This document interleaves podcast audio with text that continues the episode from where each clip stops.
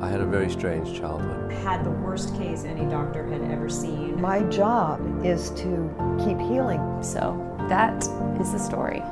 We all have remarkable stories within us stories of adversity, challenges, triumphs, and ultimately of healing. This is Your Health, Your Story, the podcast. Contrary to what some felt like may be a time to slow down and reflect, the coronavirus quarantine has led many to a state of increased stress, depressive feelings, loss of purpose, and anxiety. And for those of us that are informed, that's the perfect recipe for burnout. And while we're focused on the invisible threat of a virus right now, the long term implications and reach of burnout may be far worse. Today, we're speaking with an expert in Chinese medicine, a burnout coach, and the host of Fried, the Burnout Podcast. She's on a mission to end burnout culture and sees stress management as the true medicine of the future. And with most of us facing more challenges than ever right now, she wants to teach you how to be more resilient, have more energy, and more fun.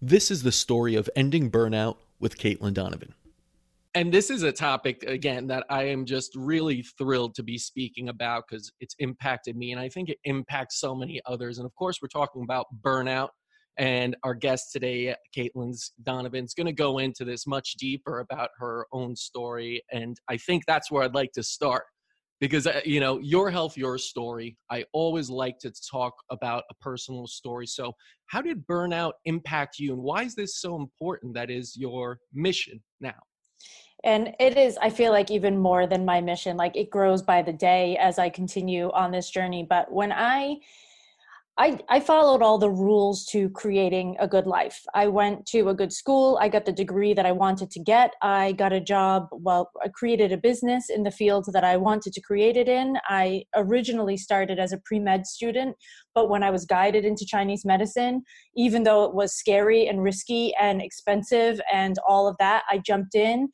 I went to Argentina when um, just before my last year of my master's degree, and I met a Polish man who I was engaged to in six weeks and moved to Poland once I finished my master's degree. And I was practicing acupuncture in Poland. I was the very first acupuncturist in Warsaw, in, in the country really, to be working in a fertility center. Oh, wow so i shifted that completely for for the entire country because now there's a ton of fertility acupuncturists most of whom i trained which is really amazing and i'm really proud of that. But what happened to me and what i didn't realize was happening was that i was so exhausted. By the time I, I, worked at the fertility center for a while then i opened a private practice. I had a three month waiting list. I was up to here with people all the time. And I thought that I had good boundaries and I thought that I had decent self care. I was a stress management expert, as is every acupuncturist, because that's what we're designed to treat by nature. Mm-hmm. And I, my body fell apart. Hmm. My thyroid let go. I gained a bunch of weight. I was really angry every time my phone rang and it was a number that I didn't recognize because I was like, I do not have time for you people right And I and totally I get that by the way and i think so many people get that and we're going to go into some of these signs because that is a sign that is a sign. quite literally but yes. yeah continue on because this is fascinating. And i was just sort of horrified and i told and at the time um, i'll get to this a little bit later but i always believe that burnout has a combination of internal and external causes and at the time i was not really looking into any of the internal ones because i was doing a life coach training an apprenticeship with the top life coach in the country. Her name is eva błaszczak she's absolutely incredible. And i was doing this training with her and i was i felt like i was doing all the internal work. So i'm doing the internal work. I'm doing a job that i love. Like i can't be burnt out. It must be poland's fault Damn Poland. yeah, it was definitely Poland's fault. So I broke up with Poland and I told my husband, we need to get out of here. Like, I'm going to consciously uncouple with your country because it's making me crazy. Which is what I, what I, and I do believe it's part of it, but it's not the whole story. And so we transferred, his, his job transferred him to Prague and we spent okay. six years there. So when I got to Prague, my first sort of year and a half, I was healing. You know, I got my thyroid back under control without meds. I used my acupuncture and Chinese medicine. I did a bunch of supplemental training. I did some, you know, the dietary changes that I needed to do and the gluten and the dairy and all the things. So I got that all back in order. I lost the weight. I was kind of doing okay. And I was working 25 hours a week, seeing 40 ish patients.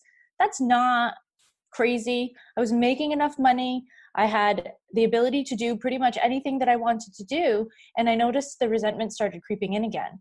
Mm and so i didn't have a full burnout the second time around i didn't really i didn't get physically sick i didn't have the physical manifestations so much but i was exhausted to the point where i could barely walk up a hill for a few months period at, at one point i was living a four minute walk up from the tram stop and it was hill the whole time and i would finish a sh- six hour shift at the office take a 15 minute tram ride home so this is like i'm home before two o'clock on a wednesday and who has that life? It's magical. But I would have to stop two minutes up the hill because I was so exhausted. So you had this change in environment, you changed the things you were doing, yet you were still suffering for burnout, correct? Yes. Yes. And I didn't realize that it was burnout until I read something one day online and I saw the word and I went, oh. Yeah. And that's oh. it excellent segue to what I want to ask you next because this word is i think used in so many different ways right it's it's like people like to use quantum physics to explain so much but you know it's such a broad term that everyone has a different definition of what it is and you argue about it and burnout isn't a medical term in some ways meaning in medicine you're going to have to diagnose more you don't come in and say hey i've been diagnosed with burnout what do you do for it right you've been diagnosed with adrenal fatigue, chronic fatigue, all the other things that I believe start with burnout, correct? Yes. So let's define for the listeners what does burnout mean to you?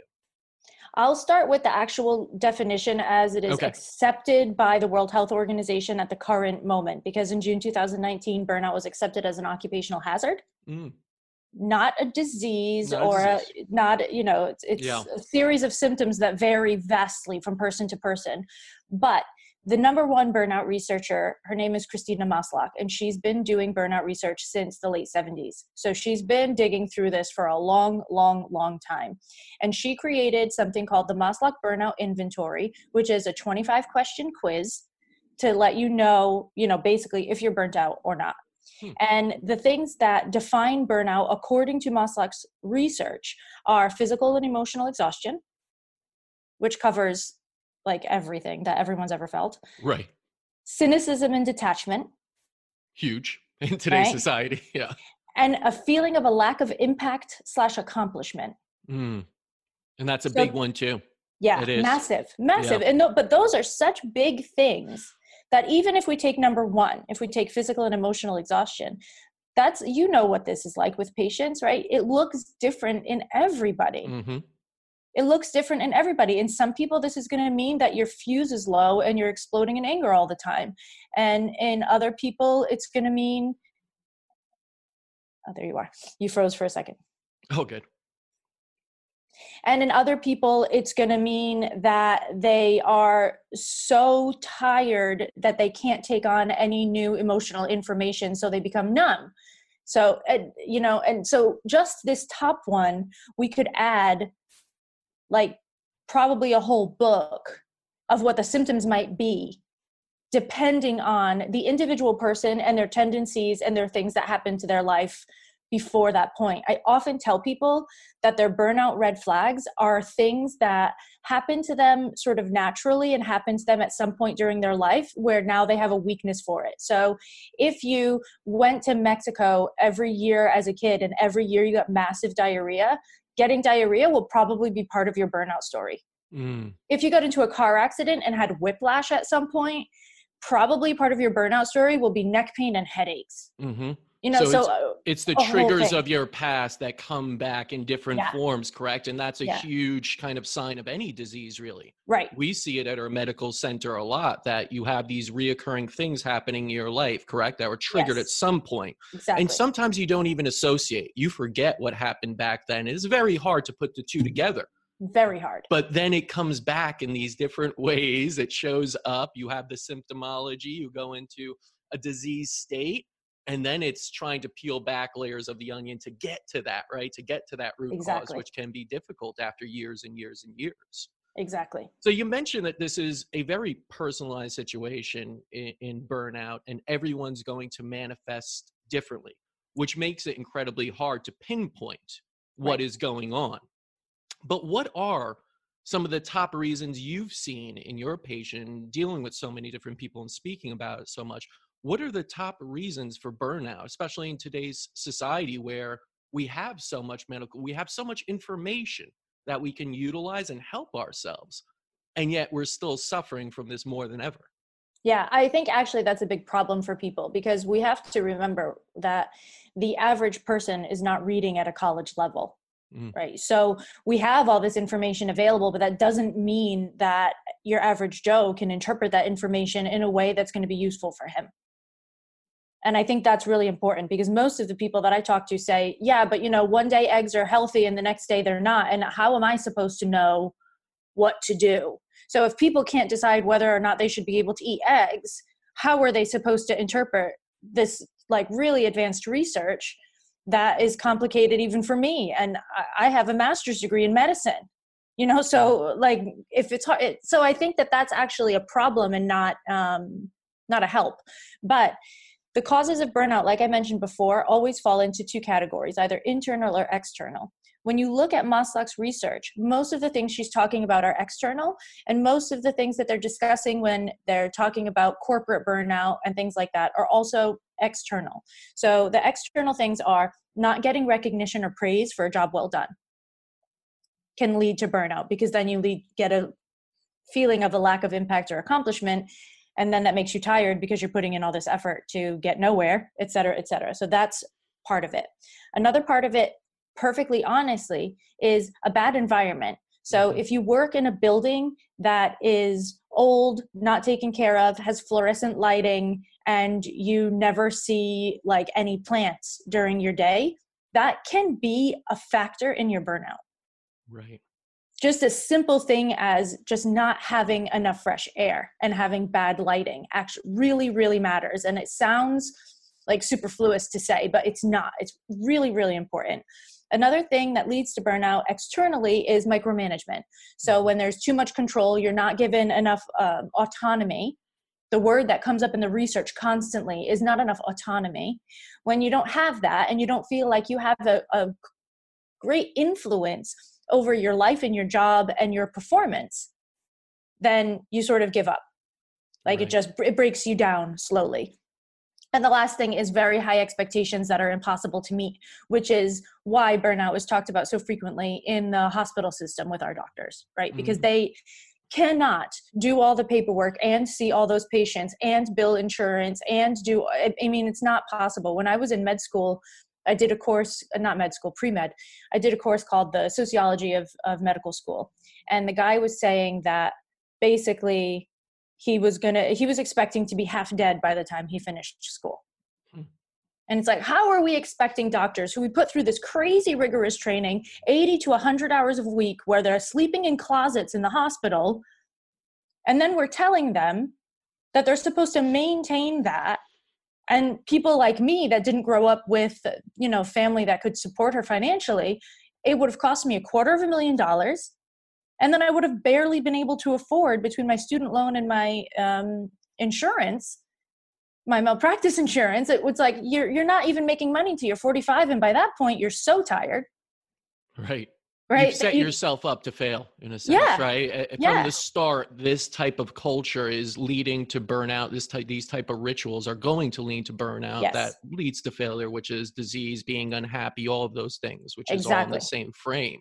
exactly and it's funny because i think that that approach has always been around medicine right residency you're working till you know you, you're barely standing you're pushing yourself you're just grinding it out right but it's leaked into so many different arenas now Yeah. entrepreneurship is this badge of honor if you could work 18 to 20 hours a day right Yeah, it's about yes. sweat equity and putting it all in in the beginning and not going out at all sacrificing your happiness they say and people buy into it and in, Yes. in some ways it's true i get it you can do a lot if you don't sleep but you can also crash and become incredibly sick by the time you're in your late 30s early 40s and be chronically ill for the rest of your life Right. Which is exactly why I do so much work. My work is mostly focused on entrepreneurs Mm, because the external, the only external factor that falls into entrepreneurship for the most part is exactly the one you just mentioned is culture.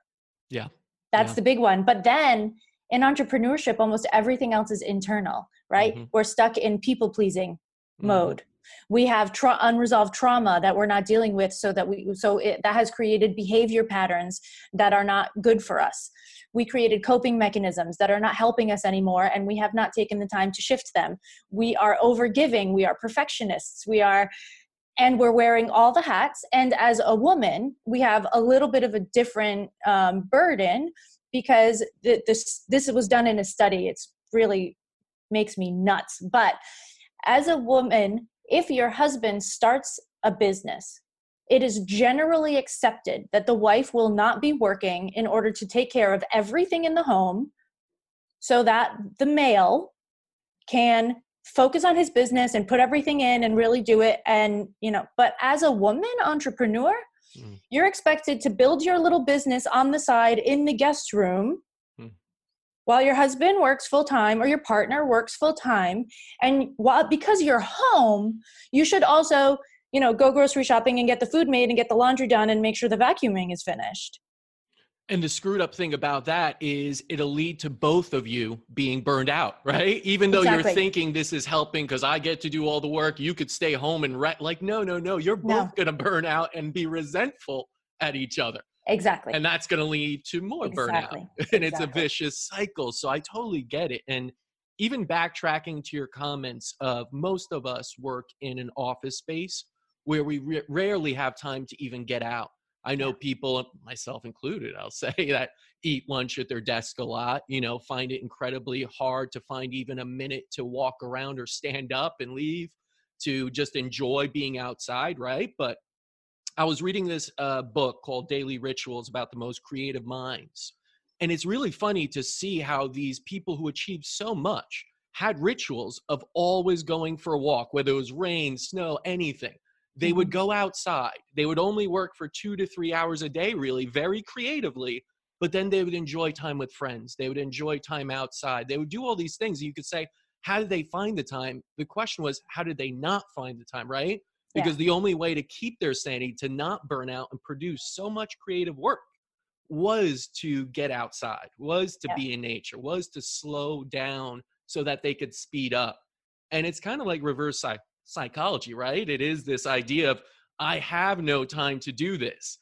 But if you make the time, you will then find you have more time actually to do other things. which is really hard for a burnt out brain to hear It's incredibly hard, right? Because I know that I'm an entrepreneur. I'm running several businesses. I'm dealing with people all the time, you know, and I have a, you know, my Michael Hyatt focus planner in front of me with a to-do list that carries on day to day. And I go, all right, today's going to be a busy one again. And it's like, you know, but I always schedule in morning ritual, evening ritual, even when I have a hundred things still to do and it's bugging me. I have to be able to detach because I realize burnout is right around the corner if I don't do those things. So I always tell people it's not about if you could find the time, you have to find the time. yeah you have to create the time even. Absolutely, absolutely. So, so we touched on some of those external things. You, you mentioned internal things. With the internal, is there a genetic or a DNA composition here, or some kind of predisposition where some people will be more affected? I like to say some people are just more sensitive to things, right? I myself, I know I'm a sensitive person. I eat some things. If it's a little off, I feel it suddenly. Whereas someone else has that, I feel fine. I don't, I don't know what you're talking about, right? and I take information a little differently. Have you noticed that some people are predisposed to burnout? I think that the answer to that is yes, but I don't know that it is from birth. Mm. I really truly believe that it happens in those first six years of life Right. and that phase of development where children are sort of stuck in hypnosis and downloading everything that they say, yeah, say, hear, feel around them. I think that the traumas that happen at that period of your life make you either more resilient or less resilient over right. time Right. and that resilience is what will protect you from burnout in the long run if you have it do you have parents as clients as well that you teach this to or the the kind of you know stress reduction techniques that can there then carry on to children then I think that it's not even like a parenting thing, it's just an individual thing. My Mm. whole goal with, you know, I have the podcast, I am crowdfunding a book. Probably by the time this comes out, the crowdfunding would have ended, but um, crowdfunding a book called The Bounce Back Ability Factor right now because I think that we need to start this shift internally. And when people do this individually for themselves, they'll be less likely to pass it on to their children. But we also have to understand that no matter what we do, you're going to pass on some sort of trauma to your children.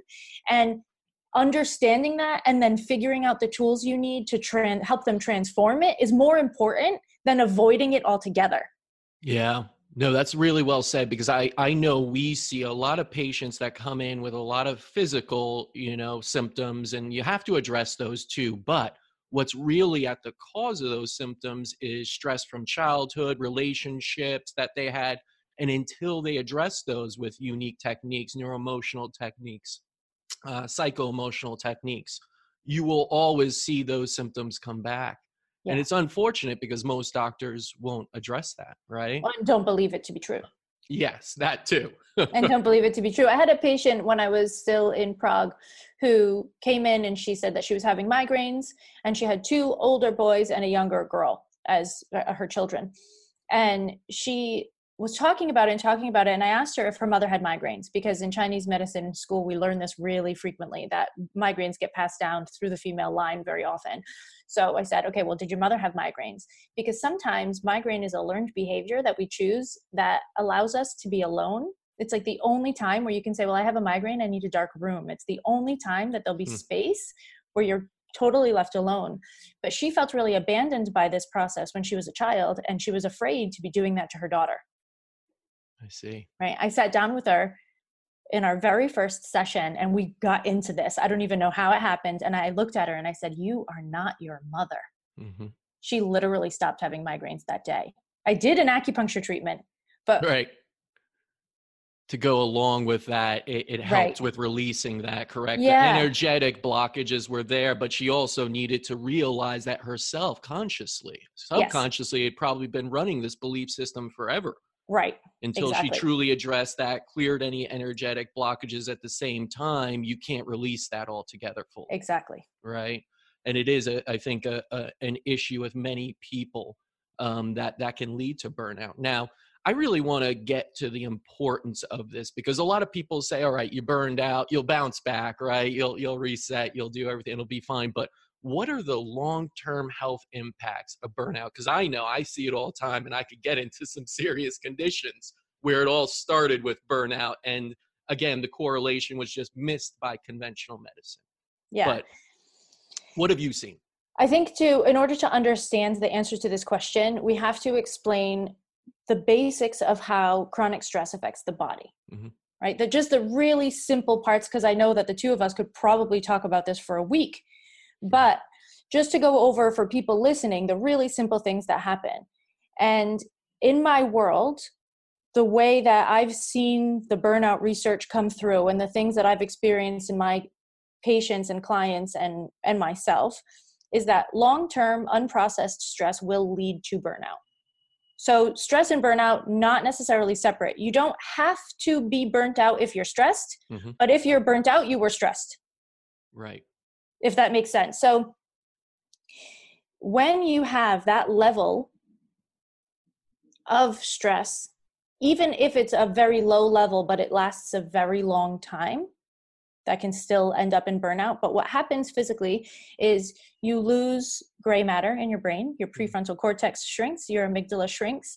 So when those things happen, you have an inability to react properly to emotional situations and to stressful situations. You lose your ability to transform the new stress that's coming into your life. So it just sort of bounces out of you in some sort of emotional way, whether it's crying or anger or whatever it happens to be. And you don't have the executive function, the logical thinking that will allow you to counterbalance the emotion that's coming up in your body, right? So this is a this is a thing. So long term, that's anxiety, depression, mania, bipolar disorder, I mean, we could go on and on. So anything where the the brain is not functioning at 100% basically Mhm. then we have an impact on gut bacteria we this has been proven over and over and over and over right you have stress especially that's chronic and it will change your, the, your gut microbiome which will mean that you will gain weight and have issues with digestion anything from loose stools to constipation to ibs to crohn's disease to colitis to diverticulitis to to to to we could go on, On and, and on on. and on and on right? So this is pretty much anything that's happening in the gut in my mind always has a component of stress. And stress then and then that affects what you're choosing to eat which makes the problem worse and you're stuck on this cycle Right. And it, Right. It, it really is a vicious cycle because I even remember talking to, and, and all of the impacts of stress that you mentioned. I was speaking to a doctor recently about SIBO, small intestinal Yeah. bacteria, right? And he was going into that his belief after dealing with so many patients and seeing them get better is it all started with stress Yeah. because stress activates the parasympathetic system.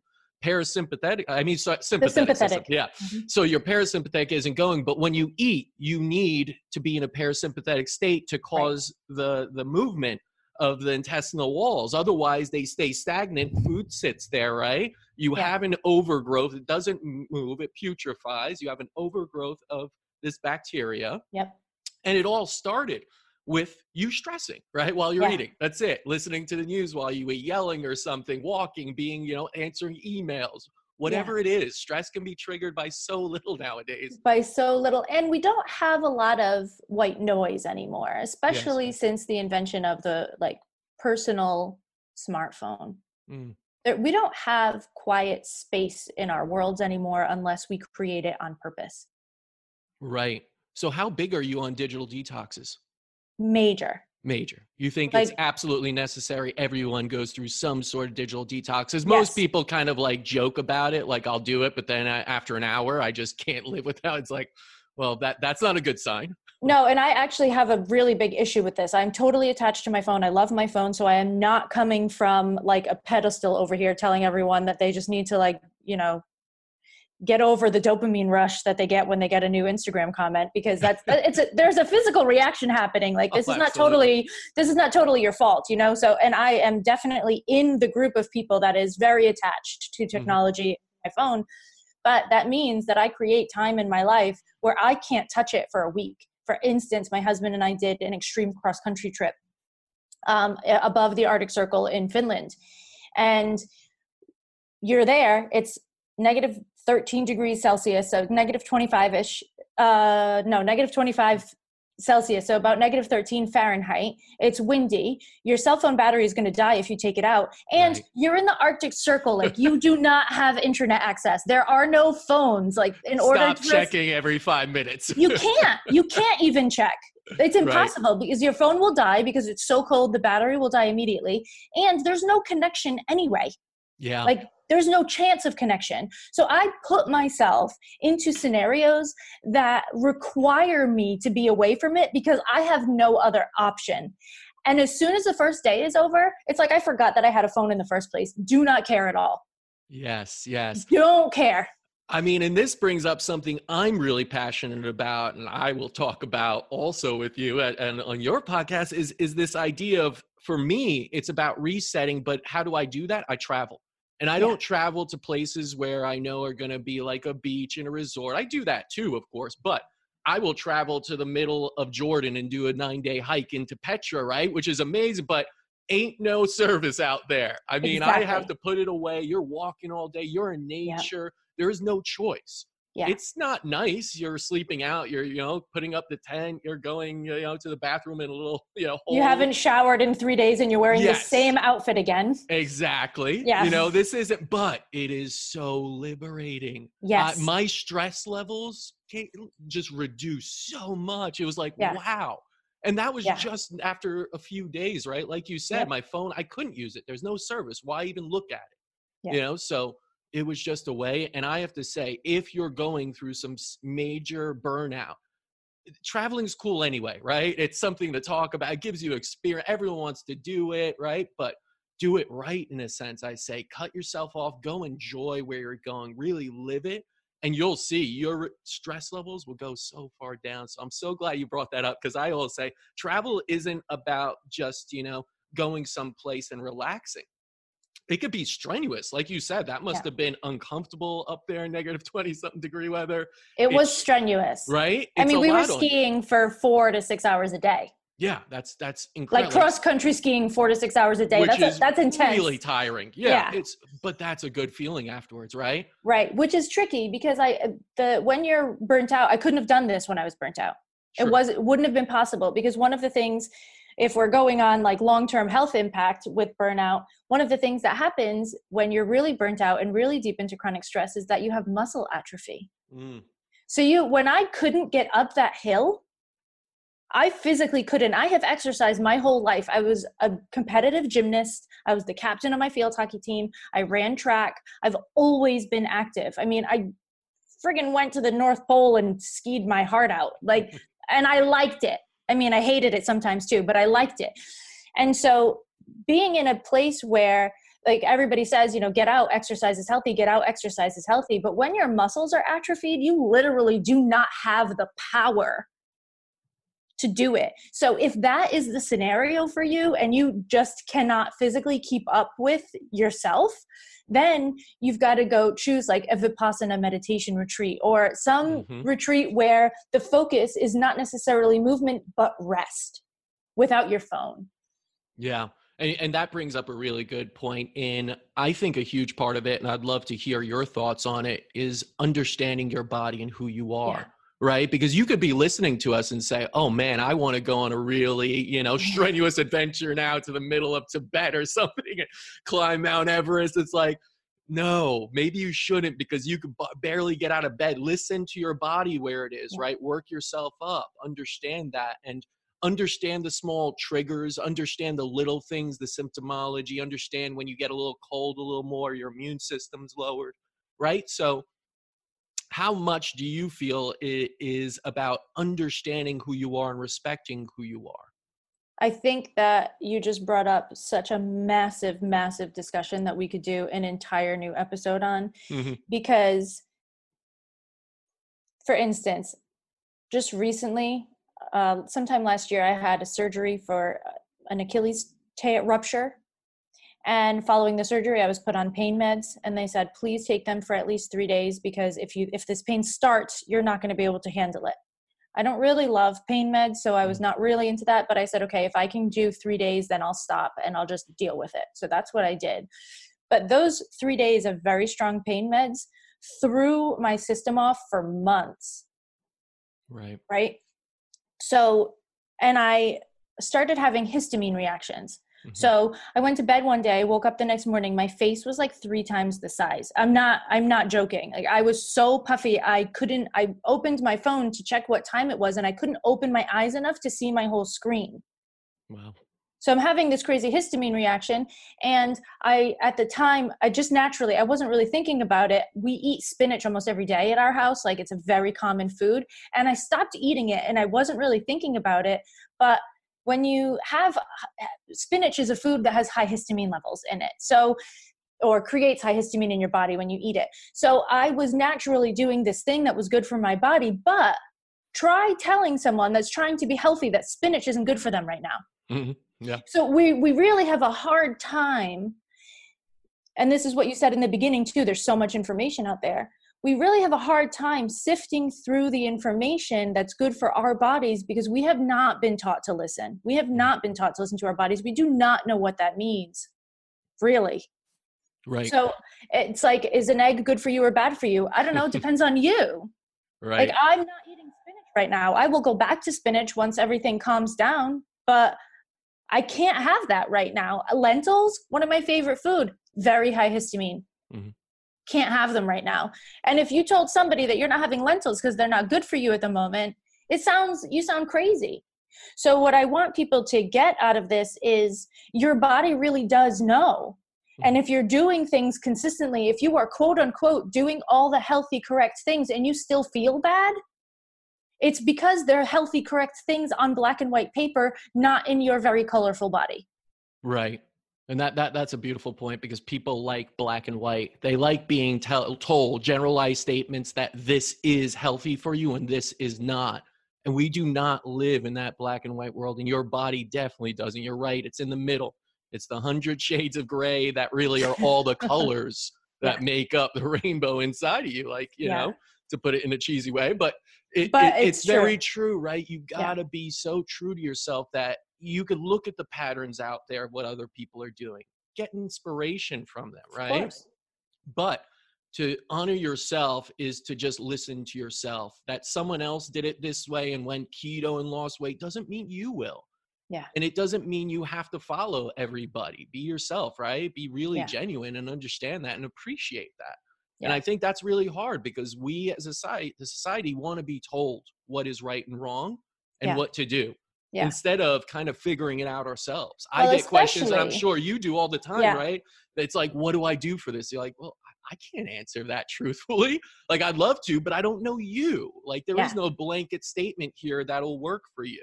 Right. And that's true for burnout too, correct? it's true for burnout too and i think that the a really important part of burnout is that like tendency toward people pleasing and over giving it makes it that much more difficult to listen to your body because you're so tuned in to what the needs are of the people around you that tuning into your own needs feels terribly selfish even when it's not but it feels that way.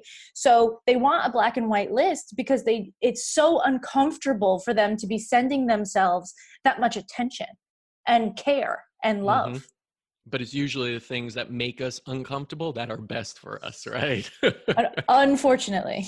Unfortunately, but once we get through it, realize, wow, that, that really wasn't that bad anyway. Right. Do you think saying no is a big part of this? I mean, I know I get that too. I get the guilt of like all these requests and everything. And I'm like, I don't have time, but I want to be nice. I want to network. I want to do all these things. There's FOMO, right? It's all these things, right? And you end up saying yes to probably too many things. My husband calls it mother effing Teresa syndrome, I like that. that. That should be the clinical name for it, right? right?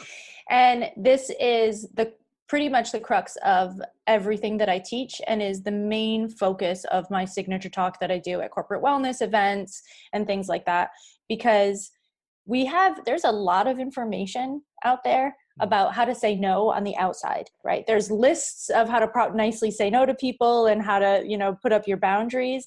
And i think those things are massively important and i think we need to practice them. And the exactly what you said i want to be a nice person. It's like welcome to burnout world. Like if when you're thinking about being a nice person the only thing you're considering is your expectation of the other person's reaction. Not even what their reaction might actually be because you have no idea what their reaction will actually be. Right. right? So you're making decisions based on an assumption and that is controlling what you're doing in your life. Like it's totally not okay Yeah, So I, saying I no is absolutely hate assumptions because I think that's the biggest like breakdown of communicate everything, and it just leads to stress that is unnecessary. Completely. But being a person that says, I want to be a nice person, you can't try to be a nice person without making assumptions. Mm, You can't. right. It's not possible. All you're doing in those moments are making assumptions about what someone will say, think, or feel about you if you don't give them the answer that you assume that they want. So you're making like levels, of- not even just an assumption, but levels of assumptions hmm when you're trying to be a nice person. So I think that learning to say no is incredibly important. But the more important piece and the thing that I teach the most is learning where your own internal boundaries are and Mhm. not saying yes or offering when you don't have the time, space, or energy. Right. Right. So, like for instance, I I know this well, and I've created this as my signature talk because it was one of my main issues. My husband is Polish and can throw a temper tantrum sometimes. There's a lot of anger in Polish culture, rightfully so. I understand where it comes from and the generational trauma and all of that, but he often reacts to things in a way that I find unreasonable, which is not his problem. really, like it's not really his problem. But he was in the office one day and he was doing something on the computer and he slammed his hand down and swore in Polish. And immediately I stood up from whatever it was I was doing. I don't even remember what I was doing. And I went to double check if the modem and the router were working properly so that to make sure that his Wi Fi was working well. He didn't complain about the Wi Fi. He didn't say, hmm. but I was fixing a problem for him that A, he didn't say that he had, B, didn't ask me for help with, right? This is the you see your spouse or your partner or your child searching for something in the house and you go reach and give them a sock and they're like, I was looking for my hat. Like we're doing all this extra stuff to be considerate, nice people that people are not asking us to do, that is not necessarily helpful, and that is a huge energy drain Mm. on us. And that's the thing. It's about energy, right? Yes. It's it's everything is energy, and we're Yes. talking about it on multiple levels. Your own Mhm. physical energy. We're talking from an energetic standpoint that we are all actually vibration free, and we're giving that away for no reason. For and no we reason. only have so much, right? We're We that's what we're doing. Yes, exactly. We're getting ourselves to empty, diffusing all our energy on what? On trying to be nice, right? I'm trying, to, be nice. Yeah. And I, I realized too that this crosses over also to inanimate objects. Mhm. Right. So we don't just do this with people, we also do this with tools. I was ironing my husband's shirts, which I almost never do, but I was like, you know, he's had a really tough week and he has travel coming up, and I just want to make sure he's prepared and do something nice for him. And so I'm ironing his shirts, and I realized that it was like a Herculean task for me. Like, I'm a strong person, I can bust out push ups right now. And I was pushing on that iron like it was 1930 and i had to you know like and i was like warming it up over the coals and then really putting gusto into it i have a brand new iron i just moved back to the united states and i was living in europe so i had to buy all brand new appliances because the plugs and the you know the hertz and all that Mhm. there is no reason for me to be putting physical strength into Right. ironing a shirt. I'm just pouring out energy for no reason. we have to be smart about that, right? Where we put our energy because we live in a time where that energy is always being sapped, right? It's it's constantly. It is right now as we sit here we're having electromagnet that our cells are reacting to and spending some energy on. Yes. Even as we sleep, we're kind of trying to regenerate but we're also losing some. Yeah. So it's like we have a leak in the bucket, but we don't want to keep exacerbating that and making more leaks Exactly. and we're doing that either subconsciously or trying to be nice and then you know breaking down over it and and all these things that are leaning to leading to burnout now how much do you also attribute it to our society's need to always want more more more because there are a lot of people out there that are leading themselves like you said i had the money i had the like what am i doing right but i think we have this kind of we look at some people having more than we do and we say all right, I want to get to them. I know that's going to be the long days and extra stress, but that's what I want. Why can't we be comfortable with enough and and forego the burnout? Because we don't feel like we are enough. That's it, right? We don't have the self-value to say this Yes. is enough. Yes. And that's a that's a problem because I think you see it more and more especially with social media. I love Mhm. listen, I say social media is a tool. There is there is no good or bad. I'm not gonna. In the beginning, I said it was bad. too many trolls, too many, too much negativity. But now I'm on it. Understand this is the way we are. Like I'm not gonna change how most of us are. The way we're going, the way we want to share is different. We don't use rotary phones anymore. You know, we need to get on with the times. But I also see that so many people on there are just looking at other lives saying, I want that, right? When that's not real, first off. it's a facade. That person isn't truly always happy all the time and traveling nonstop. That's almost impossible. and you can't put yourself up against that and then strive for it, but burning out because that's probably not even what you want, right? Right. So how, how do you deal with people like that? They're constantly on social media and constantly comparing themselves, wanting more, and that wanting of more is leading them to burnout. you work on self self esteem and Right. yeah self worth. There's no other way to get around that, and I think that this is a massive part of burnout. Mm. Not Are there- feeling enough, so constantly trying to constantly being in a state where you feel like you have to prove something to some unimaginable room of people when the, the they the they mm-hmm. whoever the they are that you're talking about trying to prove it to them for me in my life i grew up in a city in massachusetts that is pretty drug ridden um, i didn't grow up with a lot of extra resources uh, but we were not on the low end necessarily of the city altogether. We weren't on welfare. I didn't have holes in my shoes. I always had clothes that fit me. I always had a winter jacket that kept me warm.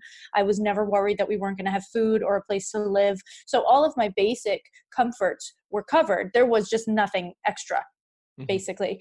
And I grew up with this idea that in order to be successful, I have to be able to take myself out of that city and out of mm-hmm. that scenario. I haven't lived there in 17 years and I'm still when I my they is like people from my hometown mm-hmm. who are really proud of me and really enjoy what I do.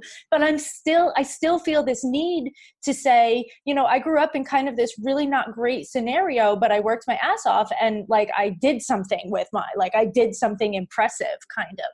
And that's that's a that was a major driver for burnout for me because I was not focused on my va- my inherent value just as a human. Right. And that that all of us have they right? It's the subconscious oh, God, yeah. beliefs. It's all like you know there isn't a single person out there that isn't dealing with this. And that's also something you have to realize. You, got to show yourself some kind of care there and and not blame yourself or suddenly throw yourself into a guilt ridden negative state because we all have them. We're all human. Even the people, the most successful, like motivational speakers, trust me, I've spoken to some, and they have it for sure. You know, they're dealing with a lot of ego issues, self doubt. Every we all do.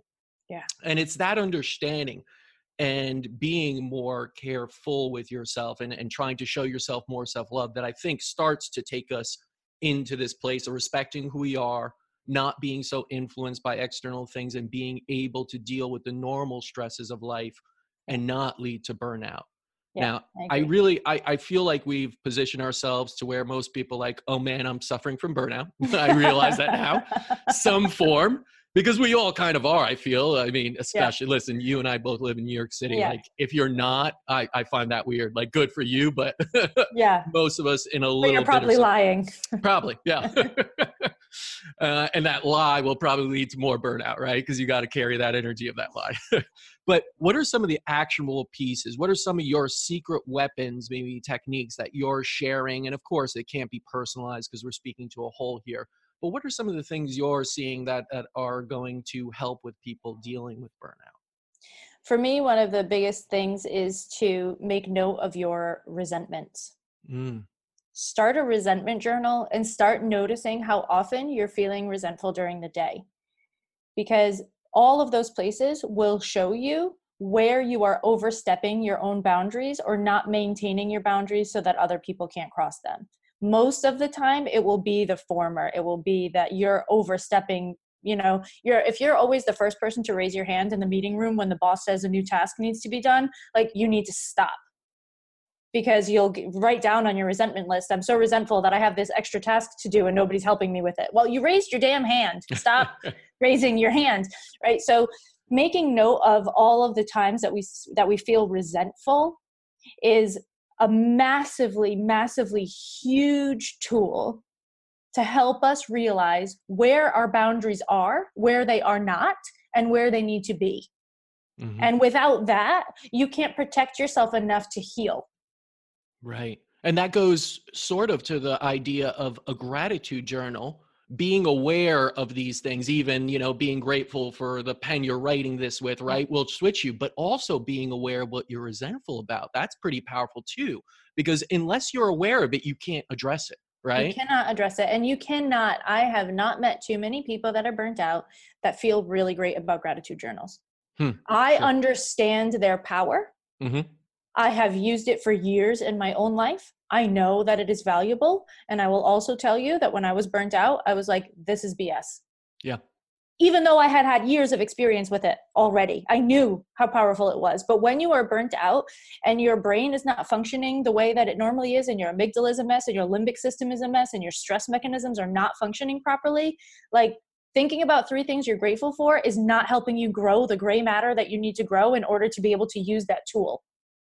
It's it's unfortunately very true because I've been there too. You're right, and you do kind of say like, "This is BS." Like, am I Yeah. really grateful for this pen right now? I'll write Yeah. it. I'll write it a Yeah. hundred times, but Right. I'm not feeling that gratitude right now. Sorry. You Yeah, know, and, so I- and that's how a lot of people feel, right? Especially Yes. if you're in that position. But why not do the opposite? Then you're saying, why not put what you're resentful for and kind of, Yes. you know, and give that some attention and try to change that, which will lead probably to more gratitude in the end. At least just notice where the boundaries are. Yeah. That's how you find out where your boundaries are. And there's no better way to do it. And there's, do you know who Gabor Mate is? Yes. the he's amazing. So for anybody listening, he's an author and a psychologist, psychiatrist or psychologist. I don't remember. I thought it was psychologist, but Um, either could way, be off. Yeah. has some really great books. One of them is called When the Body Says No. Another one is Feeding Hungry Ghosts. Um, really powerful work that he's done. And one of the things that he found in research was that when we are faced with a decision and we have to choose between feeling resentment or feeling guilt, we should choose feeling guilt. Hmm. And most of us are choosing feeling resentment. Right. because we don't want to believe that we're stuck in a position where we're making a decision between like shitty and shittier. Right. But we Never are fun, sometimes. But we are. And that oh, leads we to are. even Hawkins' scale of consciousness, understanding the negativity of things, and guilt's pretty far, but resentment, like you know, all those lower heavier. apathy are, are heavier. This is Yeah, true. It's heavier. You'd rather if be angry, actually, which actually Yes. leads to transformation, which is a higher Exactly. consciousness level, right? Yes, exactly. So this is a really important thing because once you find out where all those resentments are and you know where your boundaries need to be, what you have to accept is that it's not going to feel good to make them and you're probably going to feel guilty doing it, but guilty is a better replacement emotion for resentment. Right? You so need to take the small wins there, right? Yes, And move yes, up the ladder exactly. into a positive state and a state Exactly. of gratitude and neutrality. Right. That way you can use those other tools. So if you are someone that has been trying to use spiritual tools and the law of attraction and the law of karma and the all these things and they're Mhm. just you're just not hitting the mark, it's probably because your brain is not primed to be able to do that right now and you've got to do some trauma processing or some other work to get your brain into a state where it can actually use these tools properly. Right. And, and I, I really do like that because it does put a spin where most people are not accepting the, you know, attraction factors and the secret was BS to me. I tried it. I wanted a Maserati. It didn't show up the next day, right? It's like, well, that's not exactly how it works, but okay. But maybe you should start somewhere where you're just building out of a very low level of consciousness and taking steps, right? It's not overnight. It's not Yes. linear either. You'll have a lot of doubt creep in. You'll go Yep. back and forth, right? Yep. but moving in the right direction, taking Yes. that one step at a time. And I think what you mentioned there with the resentment uh, journal was, is really fabulous. Now, a lot of people that are dealing with burnout also are dealing with unhealthy coping mechanisms, whether that is addiction, you turn to drugs, you turn to alcohol, sex, whatever it may be. Are there any things, any, any kind of techniques or, or advice you have for ridding yourself of those unhealthy coping mechanisms? the only way to do it is to unwind them, right? Mhm. And in Chinese medicine, there is a belief that when you are sort of kind of in the window between 35 and 45, the coping mechanisms that you created as a child end up costing you more money, more energy than they are saving you Mm. at that point. So you created them, they were useful, they protected you when you were in your household, they did all the things that they needed to do. But now, all these years later in your life, you're using the same coping mechanisms, but they are not helping you the way that they always did. So the people pleasing is costing you more than it ever did before in your life. The overgiving is costing you more than it ever did in your life. These mechanisms that we that are are sometimes the good ones, right? Like the the being nice person is costing you more energy than it ever did before in your life because it's not the way you need to be functioning in today's world. So the first thing to do the, and is to realize what they are.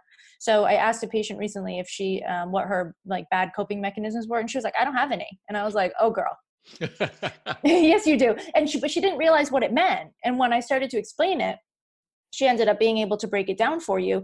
And people pleasing is a major coping mechanism right. right? We don't think about it as a coping mechanism. We don't think about it in those terms, but it is. So if you can start to just figure out what your natural reaction is in moments where you feel like you need to protect yourself. Mm-hmm. And, And- you, yeah, go ahead. and you recognize what they are and you start to see a pattern then you can begin to unwind that pattern. But i honestly believe even though i'm a coach Mhm. and i love coaching and i think it's very powerful i honestly believe that very often this is something that you should be in therapy for or working with a, especially with a trauma informed therapist. Because sometimes to unwind these things you need an outside perspective that is very highly qualified to help you do that Absolutely. And this is a, a part where people can't feel any shame in doing this and going to a therapist. It's incredibly important. Listen, if you want to get truly fit, you're probably going to sign up to a gym, you're going to get a personal trainer, you're going to do a lot of work, all these things. Why would you not do the same for something like this? Because this is your health. This Yes. is longevity. This is actually stopping disease before it becomes the chronic, the cancers of the world, all of these things, right? Yes. So you should really be putting your time and effort and money, everything, to make Yeah. sure that doesn't happen and going to the right proper people, to the therapist, to all the coaches out there and different medical professionals that can help you. Um, what what are some of the the things that you are doing on a daily basis to ensure you don't become burned out? So the, one of the things that you said earlier um, in the episode was really important. You said that you have rituals, Mhm. and rituals in Chinese medicine are said to calm the heart, Beautiful. right? Mhm. Which is so lovely. It's such a lovely way to think about it and such a lovely way to do it. And I realized that one of my big issues in my work was that I was always I I'm really good at getting back to people on email and it's something that I'm sort of proud of and also I had to realize that I didn't have to always immediately write back when I was not in the office with patients or when I was not on a call with a coaching client or whatever it happens to be. So um I just lost my train of thought.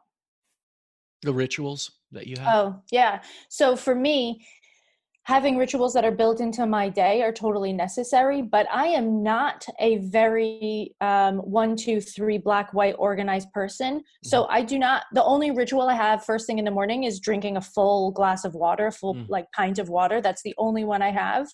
But I do intersperse during the day when I'm starting to feel a little bit of overwhelm or when my mind starts going too much or when I realize that I've looked at my phone seven times in a row for no good reason, then I go over to meditation or Mhm. to yoga or to whatever it happens to be.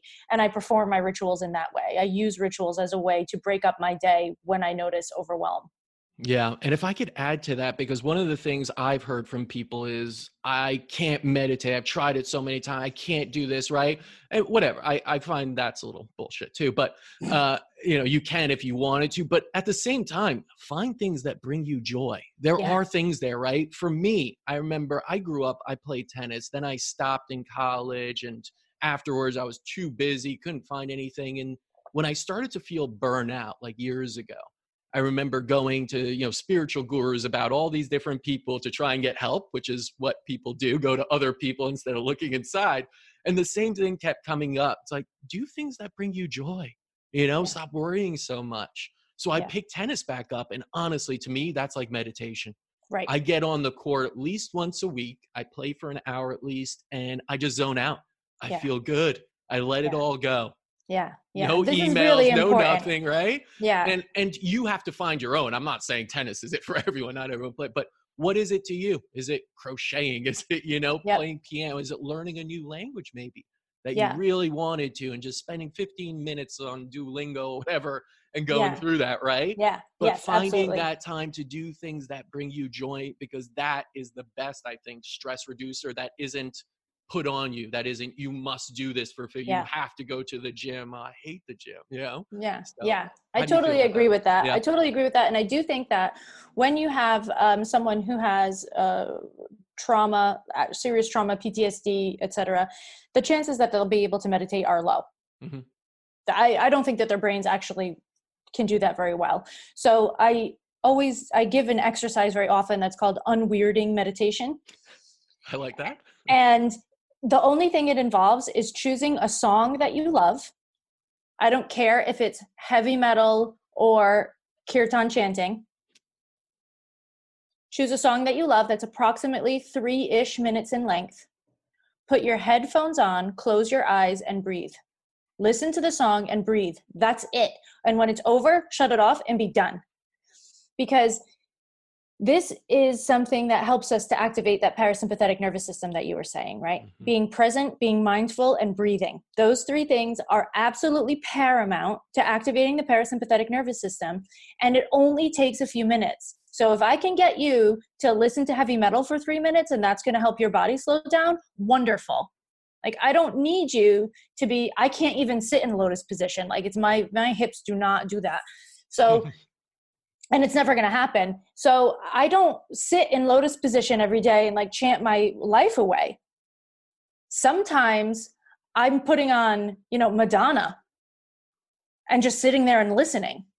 Yeah. And that could seriously activate your parasympathetic, right? Yeah, because it's, it's- what it's feels good to me, to my Yeah. body. Yeah, yeah, yeah. That that's the biggest thing, right? When people are like, "How do you meditate?" I'm like, "Ah, you know, sometimes I do. Just put on a nice song, just sit there. you know, Yeah, like, oh, that's not meditation. I'm like, it is to me. it is. Are you gonna really debate me on this? you know, and I've been to like Tibetan mindfulness meditations where it's serious. Your eyes are open, like you can't move, and I was like, not for me, man. I was like Yeah. crying. I'm like, I can't do this. yeah, I'm not good I'm at like, it either. This is painful. It's like it's supposed to be, right? Yeah. And, and the lama was just sitting up there for like hours. I'm like, oh wow. Yeah, is- that's this torture. Is a, this is Like- interesting, but I will never do this again. yeah, this is that is pure torture to me. right. And to others also. And that's okay because Yeah. it's not for you. You didn't grow up in Tibet to be a Buddhist, Exactly. right? Exactly. Like, and there's no shame in that. Don't think Right. you have to suddenly go into a state of enlightenment your first time closing your eyes trying to meditate. That's right. cool. Just breathe, right? Just take a deep breath, start there, and keep going. Exactly. See what happens. So Exactly. I, I don't think you have to be so strict with it as most people are and then give it up when they can't suddenly, you know, Exactly. feel a, a big light over them within a few Yeah. minutes. Yeah, sometimes I meditate first thing in the morning. Sometimes I do a guided meditation before bed. Sometimes it's the middle of the day and I think I'm a little overwhelmed. I'm going to sit for a few I mean, I do not have a set time. And I'm probably never going to because as soon as I have a set time, it makes me feel anxious. Right. And that, that could trigger, you know, yeah, loss of it's energy not and useful. burnout. So yeah, it's not useful. No, it, it is. It's really about getting to know yourself, but also having these techniques at your disposal, what works for you. So Right. I do say try them out. You know, if Yeah, you want to go with the guided meditations, the inscapes and headspaces of the world, try Yeah. a muse thing if you want. Like for me, wasn't really necessary, but I liked it too. I Right. understand how some people would get down with that and find Yep. it very useful. Me too. Other things are just do breathing exercise, just a deep breath. Don't even worry about the like chanting or japa You don't need to. Yeah. count. You don't Right. need Right. Just breathe in, breathe Just out. breathe. That alone will trigger your parasympathetic, Exactly. right? exactly. Are you taking any supplements on a daily basis to try and cope with adaptogens, anything out there? I drink uh, mud water every day. Okay. So Can you go into that a little more for the people that don't? Um, mud water is a like chai flavored ish Mhm. Drink that's made out of powder and it is full of adaptogens and adaptogens are herbs that increase your stress resilience basically they help you adapt to stress that's why they're called adaptogens right. so the have- ashwagandhas, the rhodiola, all yeah, that. Yeah. yeah yeah so i think this one is cordyceps ashwagandha reishi Mm-hmm. lion's mane cacao and there's cinnamon and something else in it Right. Ginger probably. Um, so i have that on a daily basis. That's Mhm. just a normal part of my day. I also take vitamin d. Hmm um, i take in liquid form. I take um, omega-3s Mhm. right now i'm taking quercetin because i have that histamine thing going on but that's not something that i take on a regular basis. That's just something that's happening probably for the next month or so until i clear all that out and those are the things I take in the morning with my breakfast, and at night I take um, methylated B12 Mhm. and a probiotic, and that's it. Yeah. I mean, there's a simplicity to it, but you're covering a lot of bases there, right? Yeah. I will say you want to keep it as simple as possible. Don't overwhelm yourself. Don't be taking hundreds of pills or, or things like that. Also adapt, right? You don't need to Yeah. be taking things all. It's supposed to be a Right. supplement to supplement you. In Exactly. times of high stress maybe take something else go into you take know more different mag- take more magnesium in times of high yeah because whatever happens to that that's another one it's usually the simple things people are Yeah. trying to find the next big thing out there it's like your like- body really needs minerals Yeah. nutrients right Yeah. not the crazy new thing that no one's ever heard of and and a lot of times your body is going to be going through those minerals which are building blocks of cells in a sense Yeah. much quicker when we're leading to burnout and then Right. you'll just be depleted and and nu- nutritional deficiencies come up. Yes. Are there any books you'd recommend uh, that pertain to burnout or just health in general? There is a book on burnout called Burnout The Secret to Unlocking the Stress Cycle, which is written by the Nagoski sisters, Mm. that really, really, really, really explains well the entire stress cycle and what animals and people have done over the centuries and millennia to end this stress cycle. One of their theories that they put forward in the book is that we're stuck in the stress cycle and we're just not ending it ever. Like we're not making Mhm. it stop, and that we need to learn how to go through the full range of emotion and end the stress cycle so that we can get back to real life. So I really enjoy their book. I think that it's really powerful and I think that it explains things that most people have not thought of in that way before. Hmm. So I think that that's a really good one. And then of course, you know, everybody by the time this is out, I'll be um maybe the the ebook will be ready but probably not yet, but soon you will be able to buy the bounce back ability factor where i go through it's sort of you know my story mixed in with some of my patients and some of my clients Mhm. and a series of seven reasons why we burn out most frequently according to me and then a whole series of what happens in the body what happens in the brain and how we choose to change and heal. And then a whole extra section that is an exercise or two for each of the reasons that we burn out so that you can go to well this is probably my primary reason for burning out. And then you can go and there are a series of exercises that you can do particularly for that reason. So it's set up in a way to give you that not only is this problem happening but these are the solutions that you can use Very cool. I'm sure that'll be an amazing resource for most people. Uh, as again wait. we all do. Yeah, that, that's cool. Let me let me throw something out here because it Okay. came up in my mind. and It's going to Yeah. be a little weird. And all right and that's okay I, like want to hear because you, you mentioned the first book about cycles of you know getting out of stress. Almost all mammals hibernate at a certain time, right? Yeah. I've always thought it's very strange that we keep up, right, all throughout the year, our same level of we stay up as late. Where in the summer, of course, we probably in the if we're especially at we're a higher level in the northern hemisphere, southern as well. We know that there are longer days, shorter days. We know that our body's hormones are triggered by that. And we see in nature is the best example of health, I always say, are animals that just hibernate for the winter. How Mhm. do you feel about and I threw this out there and people look at me like I'm crazy, but how, like maybe not going into a cave and literally sleeping the whole winter, but slowing it way down in the winter, taking a little more time off, going to sleep earlier, staying, uh, you know, even changing maybe the work schedule around. How do you feel about that? Is that crazy? I'm really, really glad that you said that, and I don't think it's crazy at all. Every acupuncturist that you have will ever talk to will have a very strong opinion on this because this is very closely related to Chinese medicine because Mhm. Chinese medicine works with the seasons. hmm According to Chinese medicine, in the winter you should sleep more, eat more, do less. hmm Very simple. Yeah. Sleep more, eat more, do less. That's it. That's it. Be healthier. Yes. is the It outcome, will- right? and that you will naturally be healthier as an outcome. yeah. And It's this is, it's very much a part of our medicine, and it is very yeah. Like obvious to us that the body when the body has to deal with all the cold even if you're just walking across the street your body has to deal with that. It takes extra energy. Like this is it's a, it's a very simple thing to understand i feel like and most people once they're given the permission mm-hmm. will allow themselves to slow down a bit. Once i when i tell this to patients they're like oh okay Yeah. Like, yeah, I didn't I didn't realize I could do that. I'm like, here's a permission slip. I'm going to sign it.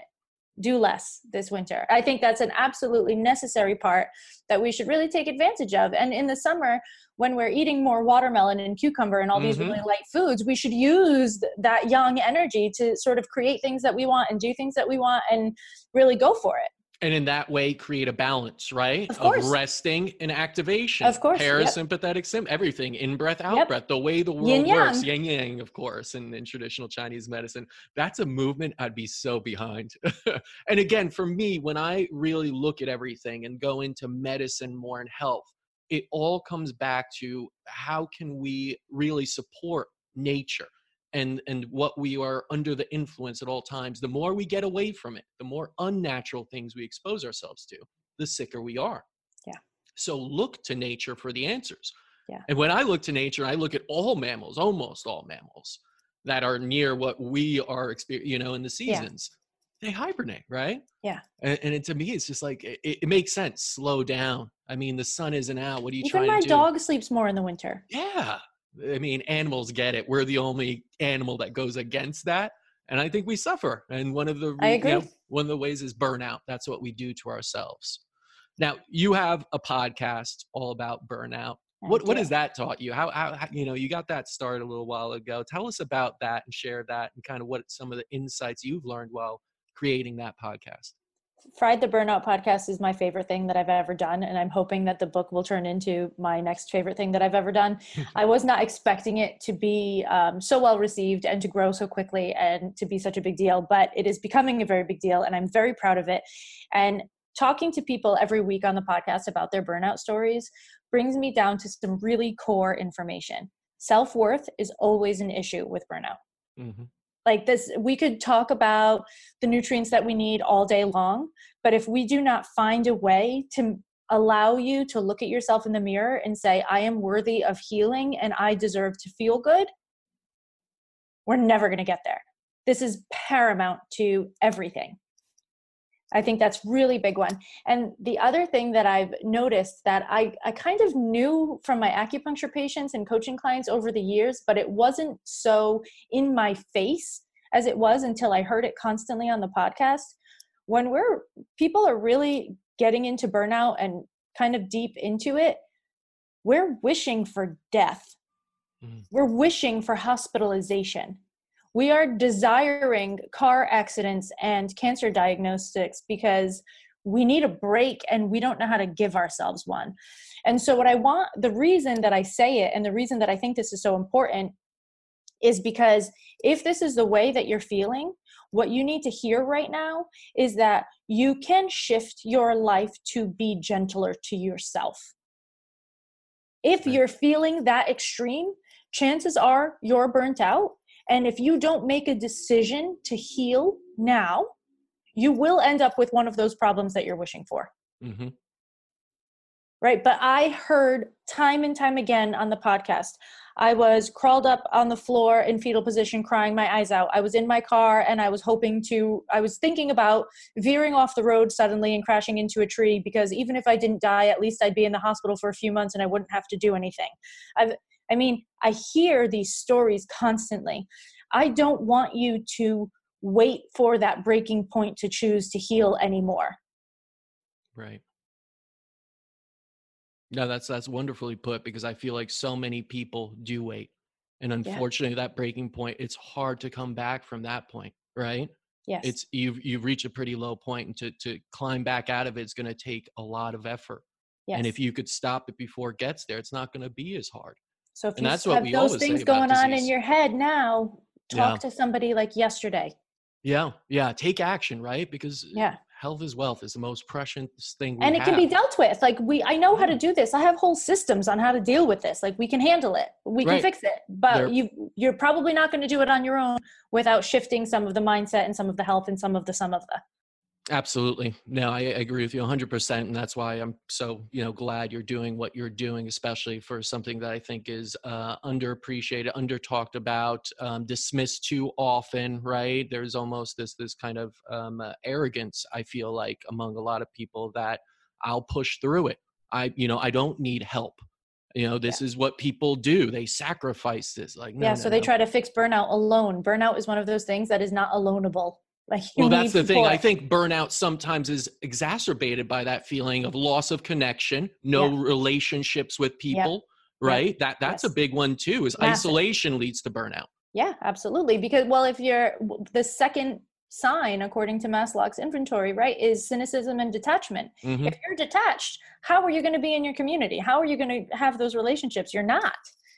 Yeah, yeah, yeah, very true. So, where can we uh, find out more about you? I mean, you got the book coming out, you got the podcast, you're busy. You know, what else is out there, and where can we learn more about Caitlin Donovan? Well, if you're in New York City, I would love to be your acupuncturist, which is awesome. My office is uh, in Midtown at 32nd and Broadway.